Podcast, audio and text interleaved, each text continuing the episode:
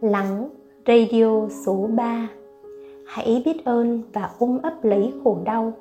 Đó chính là chất liệu để trưởng thành. Hãy học hạnh của trà. Búp trà khi còn ở trên cây, Xanh non mơn mởn.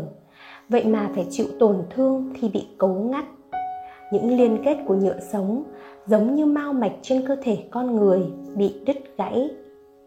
Chưa hết trà sau đó còn bị phơi héo trước sức nóng của mặt trời, rồi tiếp tục bị đưa vào nhào trộn, chịu đựng sức nóng khủng khiếp của chảo giang. Rồi tiếp đến, lại bị uốn, bị dập, bị ép, bị vò, bị đào sới bởi những lực nén khủng khiếp của máy móc. Đến khi cha vào ấm, lại một lần nữa bị sới tung lên bởi sức nóng của nước sôi.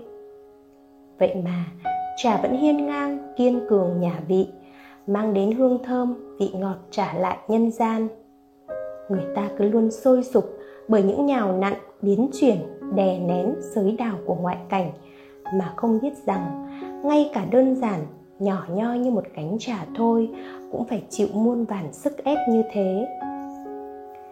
Chỉ cần thay đổi góc nhìn, bạn sẽ thấy rằng chính nhờ áp lực của cuộc sống, nhờ những xước sát tổn thương, ta mới có cơ hội được tỏa hương, nhả vị cho đời, để hiên ngang với cuộc sống nhân gian.